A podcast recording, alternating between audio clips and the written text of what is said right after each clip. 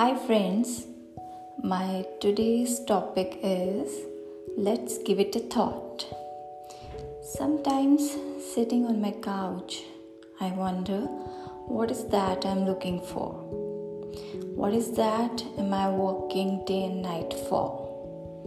What is that in me that never satisfies?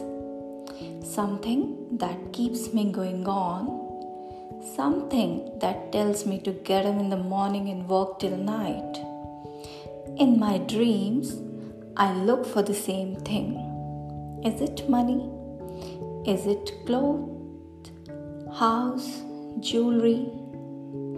But I waited and thought that I already have these things. So, what is that which I badly need in my life?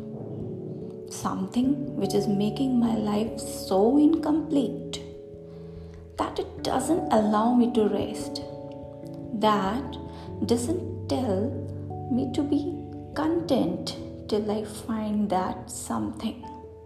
Let's give it a thought.